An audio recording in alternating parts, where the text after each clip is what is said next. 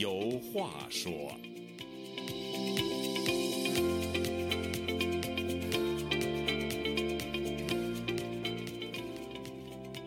听众朋友，大家好，欢迎您再次来到《周家有话说》这个栏目，我是主持人家远。在刚刚过去的这个星期呢，美国人在忙着中期选举，而中国人依然在忙着动态清零。现在美国的选举已经结束了，谁赢谁输呢也基本尘埃落定，但中国的动态清零却看不到尽头。说到选举呢，中国准确地说是中国政府根本就看不上美国乃至西方的民主制度和选举文化。中国的官媒经常批评西方的民主是假的，选举是用钱堆出来的，而中国的民主才是真民主，是全过程的民主。什么是民主呢？根据维基百科的定义，民主原意是指人民的统治，它是一种政体。其中，人民拥有平等参与公共政策的参与权。民主的基石包括集会及言论自由、通讯自由、平等、公民权、选举权和生命权等。现代民主包括四个关键要素：一、透过自由和公正的选举产生政府；二、作为公民积极参与政治和公民生活；三、保护所有公民的人权。四，法律和程序同样适用于所有公民。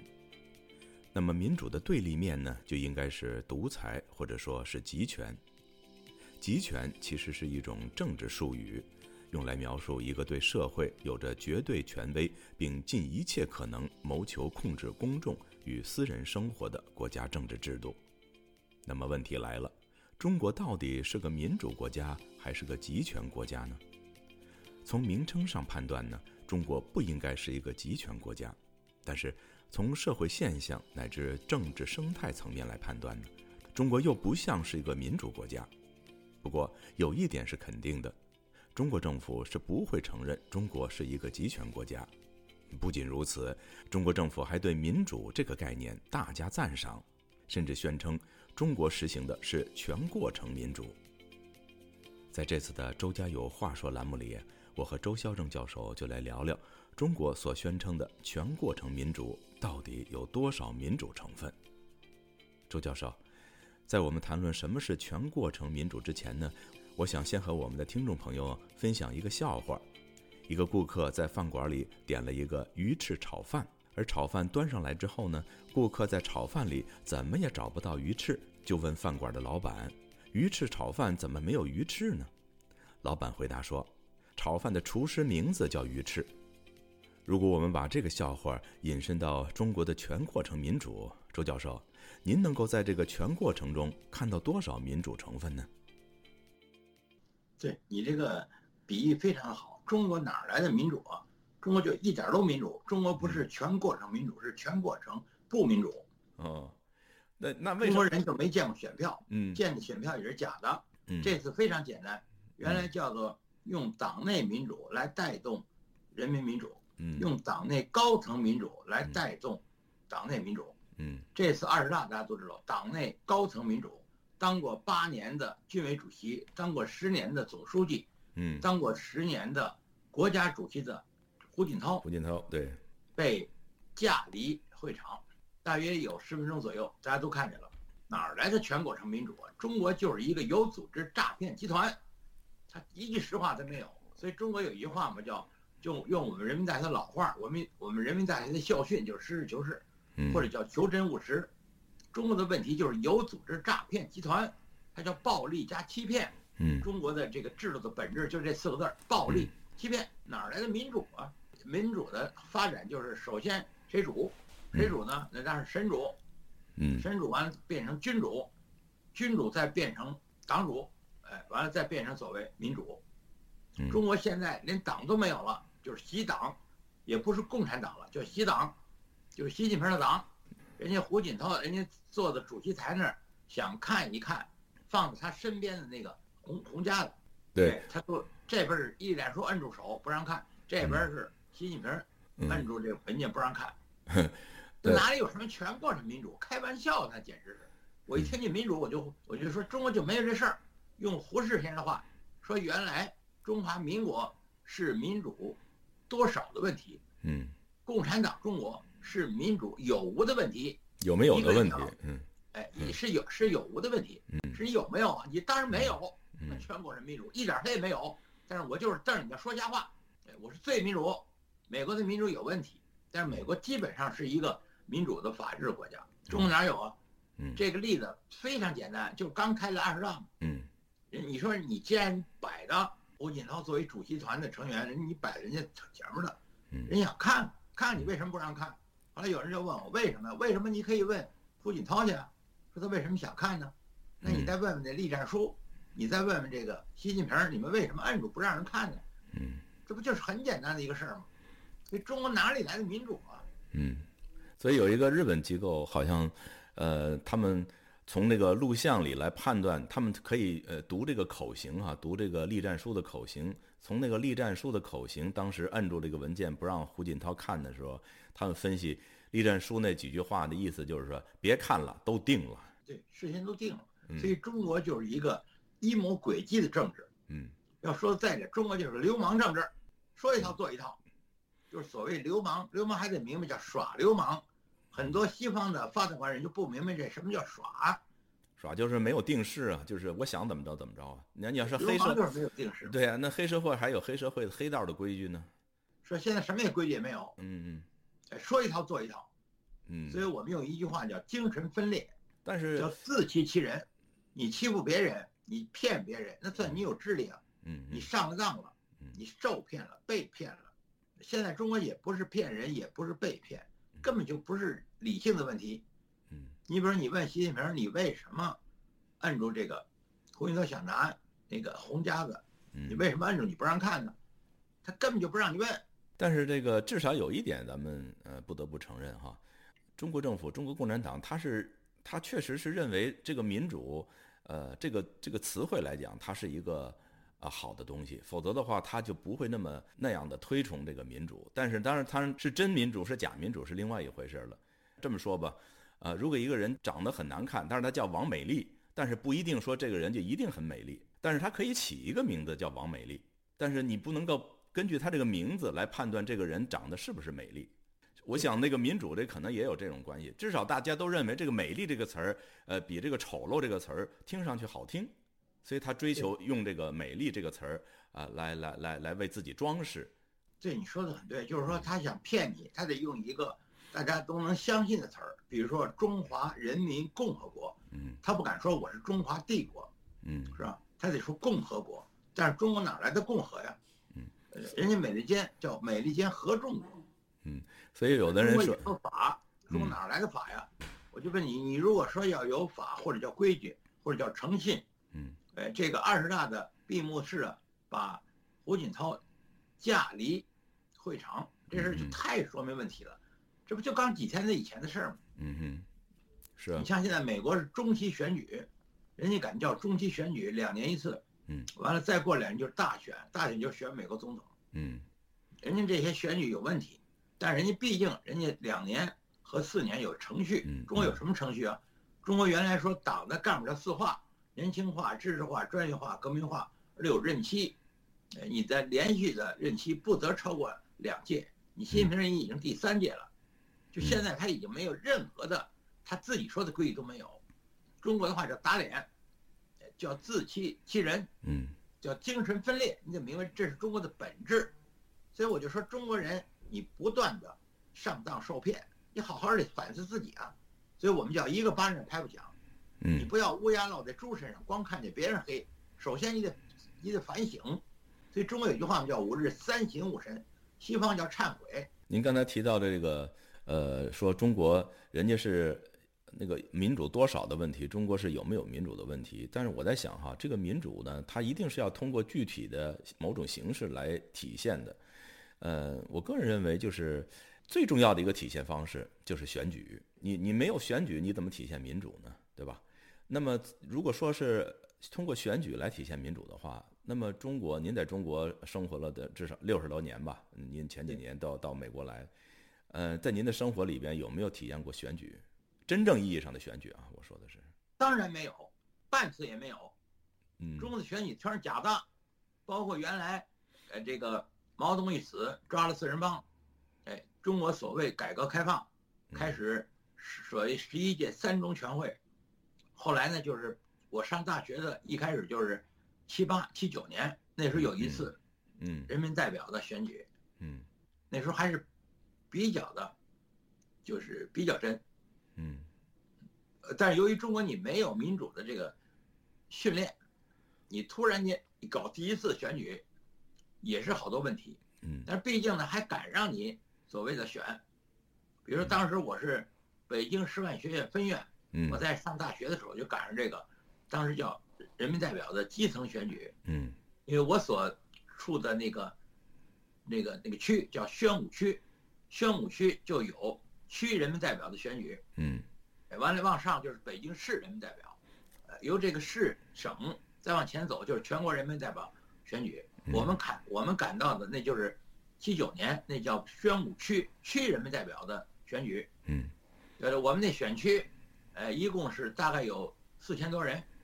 我们那个人民大，我我们那个北京师范学院分院，嗯我们那个校区大概是一千二百人。嗯当时我们有，呃，物理系、化学系、数学系、中文系，还有外语系，一千二百多人。那时候我们就是那第一次赶到是宣武区区人民代表的选举，那时候选举还是比较真。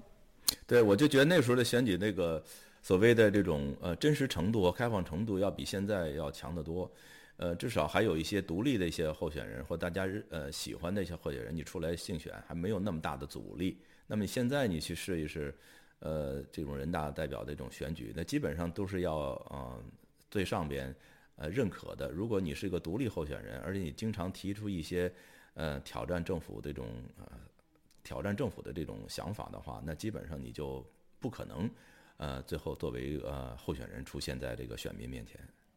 这咱们中国是全过程民主，是全过程作假。他从候选人就开始作假，嗯就你要想提拔一个，或者你几个人提一个候选人，嗯当时我记得是三十个选民嗯可以提一个候选人，现在候选人的提名完全是党的严密控制。如果你说我没有，我不是党的，让你当候选人，你说我就是候选人。我们有一词叫独立候选人，嗯独立候选人本身就是反党的罪。当时我们到人民大学的时候又赶上一次选举，当时我们人民大学的学生有几个学生想做独立候选人，他们就找过来了。我说你别惹麻烦了，为什么？我说你们都是外地的人考到人民大，人民大又是一个重点大学，嗯我说你们好好的度过这个四年的大学生活，嗯别惹事儿。哎，完了到时候毕业该毕业毕业，该就业就业。如果你们在上大学的时候，你们就采取一个独立候选人，在中国的说的直白一点叫反党行为。嗯，你有什么？党的领导，因为党没让你当候选人，你怎么就当候选人了？将来等你大学毕业的时候，你就会受到整肃，嗯或者是把你分配，呃这个不行，反正一反正就你要你就要知我，当然我就劝他们，嗯你们别在上大学这时候赶上这个所谓选人民代表的选举，你们就当独立当最后你们就倒霉，我就跟他们讲这事儿。嗯我说你们不信，你们就看看，因为你那时候你们他们在，因为那时候我已经嗯三四十岁了，四五十了，他们那时候才二三十嘛，你们就根本就不知道中国哪来的民主啊？中国是反民主，中国是骗。就我一再跟他们讲，嗯中国是一个有组织的诈骗集团，你们惹不起人家，你们鸡蛋不要往石上撞，叫不要以卵击石。嗯我就劝他们也是，呃，比较对我也比较信任，也愿意听我的课。我就跟他们说实话，我说我跟你们说的实话，这实话你们不爱听，不爱听你们以后就看。果然后来就到了一九八九年，呃，胡耀邦一死，大伙儿就悼念胡耀邦，因为胡耀邦平反了大约是嗯百万级的冤假错案。嗯一九八九年四月十五，胡耀邦突然间去世，北京的市民和大学生悼念胡耀邦，他们就没想到，到了一九八九年四月二十六号，嗯《人民日报》发表一个社论，旗帜鲜明的反对动乱，学生一肚子委屈。嗯但是我们怎么搞动乱呢？我们不是悼念党的，当时还是一个党的政治局委员，嗯虽然他已经不是党的总书记了。嗯悼念胡耀邦，小平一拍板，你们就动乱，完就调了二十多万军队镇压。当时我们的学生就不相信，说我们就悼念党的总书记胡耀邦，怎么就我们就搞动乱呢？我说你搞动乱你就搞动乱，就说你行你就行，不行也行；说你不行你就不行，不行，哎，你行也不行，四个字叫不服不行，不服。小兵超二十多万正规军、野战军，主战坦克加自动武器打你们，他们就没想到，就打死我们人民大，学打死我们八个大学生，打死北京人接接近一千，嗯，都已经过了三十三年了，所以中国现在还说我们有全国人民民主，我们就嗤之以鼻，就我们连听我们都不听，你哪来的全国人民民主？你的你的呃，刚才我就说了嘛，你当了十年的胡锦涛总书记，而且还是主席团的。他想看看你们给他放在面前的一个文件，你们都不让看。嗯，就是这一幕，呃，彻底打脸这个所谓全过程民主啊。如果你们在中国大陆到现在，你们还是相信啊，还有什么民主，那叫愚不可及。嗯，而且他也没有问一问，做过民调，就是问问中国人，你们认为中国是一个民呃是个全过程民主吗？他他可以问，你不是那个。呃，那个二十大的时候不有一镜头吗？啊，对，对对，他们就问说你们这个有没有反有没有反对的？没错，对对，没有，说六个没有。嗯，你敢有？不找倒霉吗？对，就相当于萨达姆嘛。萨达姆在伊拉克当总统，搞了个全民公决。嗯，第一次全民公决的比例是百分之九十九点九六，都同意萨达姆嗯当总统。后来呢，萨达姆觉得不对啊。怎么着？在我这个国家还有百分之零点几，九十九点九六，还有零点几不同意，不干。嗯，告诉底下再给我来一次。所以伊伊拉克又搞了一个第二次全民公决。嗯，报告国际社会，哎，全民公决的结果是百分之百，中国就跟伊拉克一样。嗯，你想你这一两千多个代表，嗯，他就问有没有？没有，没有，六个没有。这不都是滑稽吗？对呀。咱还看中国的什么民主？他哪来的民主啊？不过他就是一个人，也连共产党就全党服从中央都没有，全党服从中央，中央没有了，中央就是一个字儿，习近平儿，叫习党。现在中国已经堕落成习党了，共产党已经没了。对，这个场面非常，建建说的非常滑稽啊。如果要是我在这个场的话，我可能也说，也也不会投反对票。谁你敢吗？没有一个人敢在那个场场场合去举手说我反对，那是不可能的。但是不不反对，不见得他心里说有没有看法。但是他这没有有一句话就是九一三五十一年以 前的林彪把他写在党章里。嗯嗯，他是毛主席的亲密战友和接班人。那不是不到两年他不就跑了吗？叫机毁人亡。嗯，九幺三事件折戟沉沙，把林彪写在党章里头没有用，党章就是废纸。现在已经把好像把某些。习近平的色彩也进了党章了，嗯，他们就说你知不知道？我说我干嘛要知道？这不玩笑吗？嗯，你写党章管什么用啊？对我一再说，五十一年前的林彪，可能不到两年，机毁人亡死了，嗯，包括袁世凯，他本来是民国的第一任总统，但是他儿子对袁克定搞了一张假的所谓的《顺天时报》，嗯，崩他爸，因为他爸爸呢想问问想了了解了解，这个老老百姓怎么看。嗯，袁克定是儿子嘛，他想让他爸当皇上，将来他爸一死，世袭制，他不就是皇上了吗？所以就搞了一张假的《顺天时报》，相当于列宁，列宁是俄罗斯的，嗯，就是所谓的俄共的一头。结果列宁当时他有他们苏联的报纸叫《真理报》，但是给列宁看的《真理报》就一张，嗯，这一张别就写的是《真理报》，列宁也也被蒙了。这一张报纸是列宁同志看的《真理报》，跟别的《真理报》不一样，简直就骗他嘛。嗯，最后那袁世凯也一样，袁世凯让他儿子给骗了，他就当了总统，不是当了这个皇上，称帝八十三天就死了。现在从那个九一三林彪那个事儿，你看林彪从给他写的党章里到他死，八百八十三天，两年多，八十三天死。林彪是八百八十三天，现在二十大到现在大概有有一二十天了吧？嗯，所以你就看习近平能当多少天？嗯，你从这个角度来反呃来来来观察来判断也挺有意思，对，以史为鉴，还想当皇上，而且你把党都给否了，不是共产党，不是全党服从中央，是全党服从习近平个人，嗯，所以完全是开倒车。我认为他不会超过林彪，他有可能超过袁世凯，有可能他当八十四天，有可能，嗯，但是他在他也不会超过八百八十三天，八百八十三天也就两年多，嗯。打一个最简单的比方啊，比如说就那个动态清零，这个很明显就是出自一个人的一个决定，它不是一个科学的决定。那你你做出这样的一个决定，你有没有问过这个全体中国人？你如果说是一个全过程民主的话，你就应该去做一下民调啊，大家愿不愿意那个呃动态清零、封城，动不动就你说这特别好，动态清零就是习近平威，就是这所谓威权、集权，嗯。所谓愚蠢、所谓蛮横，嗯。到了极点，就相当于毛泽东搞文化大革命，他告诉是完全必要的、非常及时的。嗯。他死了不到一个月，九月九号他死，十月六号，他最信任的华国锋总理、叶剑英元帅、军委常务副主席，他身边的一个重臣就是汪东兴嗯，这些人就把他的夫人江青，所谓四人帮，还有他侄子，他的接班人毛远新，不就给抓起来了吗？你想，他不到一个月呢，九月九号死，十月六号就搞了个怀仁堂政变，嗯对不对？你像现在，如果习近平要死，我估计三天，清零就结束，是啊，他用不着一个月。嗯这他自己哪知道这事？因为他周围全是小人嘛，就是给他给他骗他嘛。嗯他自己他自我感觉还挺好，在我们外人看来，这不就是笑话吗？嗯，所以说清零怎么可能清零呢？你看他倒把那个胡锦涛从那主席台上给清走了。对呀、我就说呀，这个清零政策这么大的一个一个决定，事关这个国计民生，中国人的这种生活，嗯，大到这个国家的经济，小到每一个人的那种呃有病看不了这样的一个呃事情的话，这么大的一个决定，一个人一一拍脑门就决定了，哪儿有我反正我是看不出任何有民主呃因素在这里边。根本就没有，没人说嘛，呃，不是质的问题，是量的问题，就根本就没有民主。嗯而且习近平这个这这个清零这个政策是愚昧、无知、蛮横，嗯，这个邪恶。嗯那到到什么时候清零结束，我什么时候死前就结束。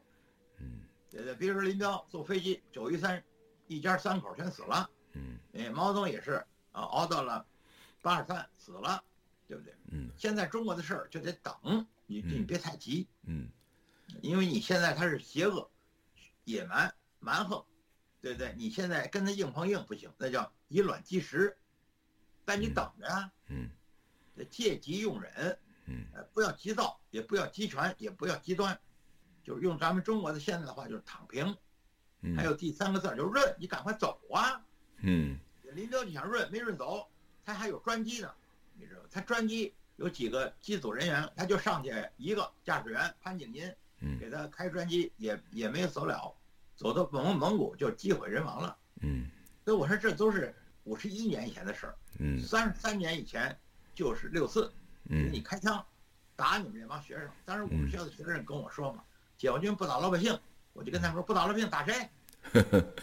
是太荒唐了！你都你都念到大学了，你都不知道这个基本的常识。嗯那解放军是干嘛的？解放军专门打老百姓的。他们说我不打老百姓，谁说你们老百姓？说你是暴徒，打你们。我们对大学一旦说我们中国人民大学的学生就被打死八个。嗯一九八九年的这个六月六月六月三号晚上六月四号，就是就嗯八九六四，嗯北京人打死将近一千人呢，打死你们还不知道呢。三十三年，嗯解放军是干嘛？解放军是国家机器，嗯国家机器就专门打老百姓的，他不把你们现在一样，现在又要武统台湾了，嗯。又要改清改那个公共食堂了，嗯。又要搞供销社，他想嗯。走回回头搞所谓计划经济，嗯。但是他搞不成。我一再说他们搞不成，说他们想搞第二次文革，我认为没有，想搞想搞也搞不成。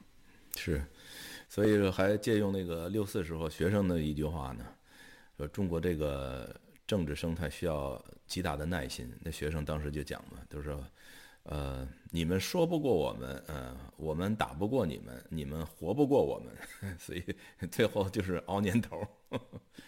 熬年头也不行，因为一代传一代，美国、中国的共产党洗脑，一代接着一代。